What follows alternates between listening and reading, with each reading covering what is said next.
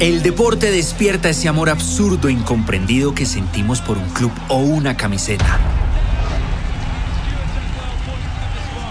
Es esa efervescencia en la sangre que da cuando el partido se va a un match point. Es esa explosión de adrenalina que aparece cuando hay un sobrepaso en una chicana. Un eagle en el penúltimo hoyo un contragolpe en el minuto 89 y el partido va 2 a 1.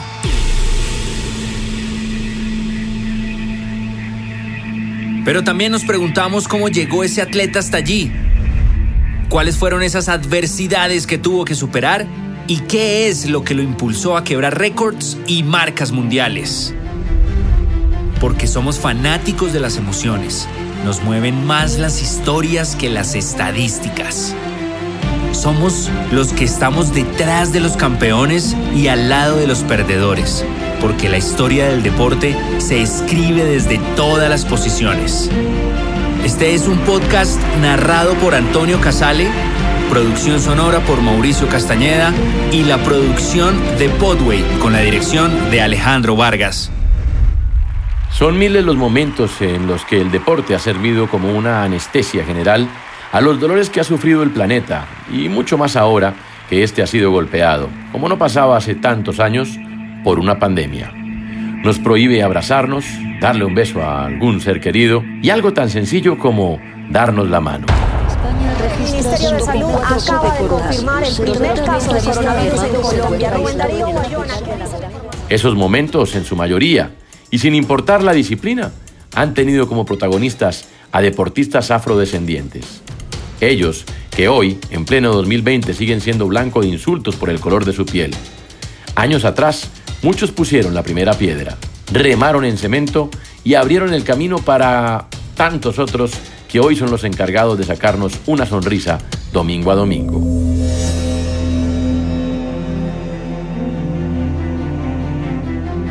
Yo soy Antonio Casale y esto es Al lado del camino, un podcast dedicado a las historias más allá de los triunfos nuestro cuarto episodio lleva como título Cuando los triunfos opacaron el racismo y en este episodio hablaré de aquellos deportistas que salieron adelante a pesar de haber sufrido ataques de racismo, que sin importar el color de su piel levantaron trofeos y se colgaron medallas.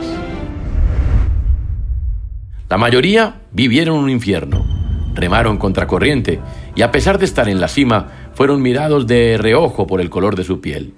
Sin embargo, su despliegue físico y su talento siempre estuvo por delante.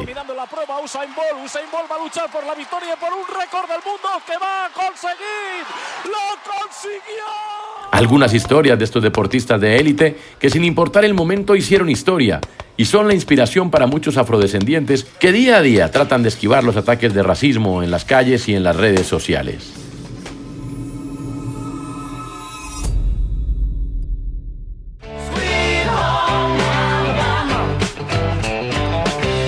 Un 12 de septiembre de 1913 en Oakville, Alabama, nació Jesse Owens, el velocista que en los Juegos Olímpicos de 1936 en Berlín le aguó la fiesta a Adolf Hitler.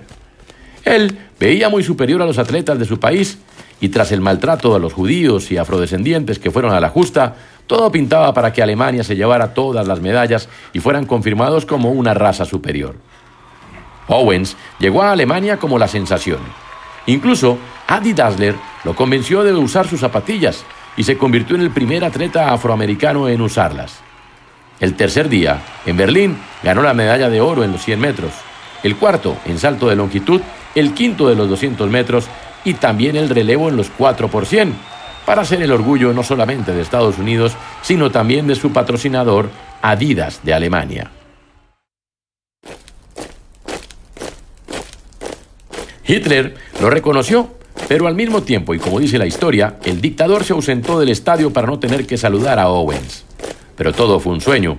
Una vez regresó a Estados Unidos, no tuvo el reconocimiento que esperaba por semejante hazaña y que muchos recuerdan todavía al ver su puño al cielo en el podio del mítico estadio de la capital teutona.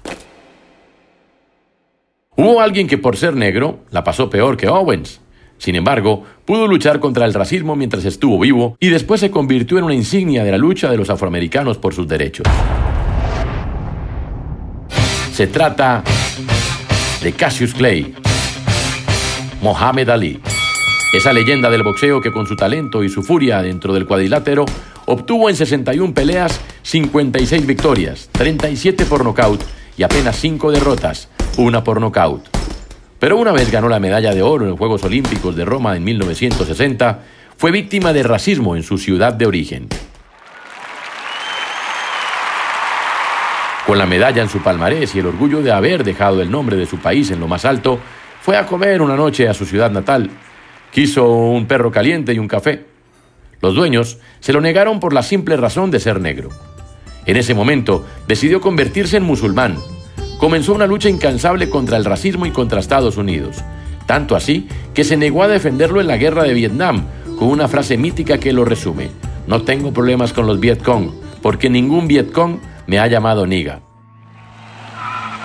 Una vez volvieron los partidos de fútbol y las carreras de Fórmula 1, y después de la pandemia que sigue azotando al planeta, muchos de los protagonistas se arrodillaban y ponían su puño derecho para arriba.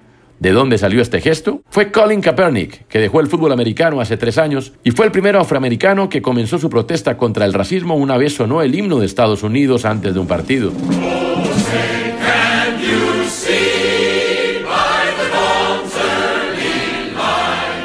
Este gesto le costó su carrera deportiva. Nació un 3 de noviembre de 1987 en Milwaukee y hoy es activista por los derechos humanos contra la segregación racial. Un 27 de agosto de 2016 se enfrentaban los 49ers de San Francisco contra Green Bay.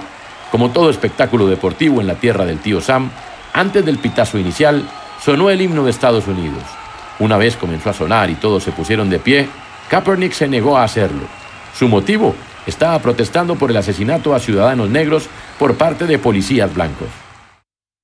Una semana después pasó lo mismo en el duelo contra San Diego Chargers, solo que esta vez se arrodilló su protesta traspasó fronteras y se robó millones de miradas. Incluso llegó a lo más alto de la Casa Blanca. Donald Trump pidió que fuera sacado del campo. No fue solo así, también lo dejaron por fuera del fútbol americano. La Fórmula 1 regresó con todo y con ella las actuaciones memorables de Lewis Hamilton, el primer piloto negro de la historia de este mítico deporte que mueve emociones y al mismo tiempo millones en un deporte de blancos, un joven de Stevenage, en el Reino Unido, se unió a McLaren en 2006 para correr junto a los más grandes en la élite del automovilismo desde el año siguiente y sumar desde ese momento cinco títulos mundiales. Lo que muy pocos saben es que desde niño sufrió de racismo a la hora de buscar patrocinadores que lo acompañaran en su carrera, que apenas comenzaba en los campeonatos locales de karts. Por su color de piel, le pintaron el peor de los panoramas y un sinnúmero de veces le sugirieron dedicarse al fútbol o al cricket. Hoy refuerza su compromiso por la defensa de los derechos avasallados por el racismo y la discriminación. Mi nombre es Antonio Casale y esto fue Al lado del camino, un podcast dedicado a las historias más allá de los triunfos. Recuerden activar sus notificaciones para futuras entregas en su plataforma favorita. Esta es una producción de Podway, con un guion escrito por Cristian Mejía producción de sonido de Mauricio Castañeda y la producción ejecutiva de Alejandro Vargas.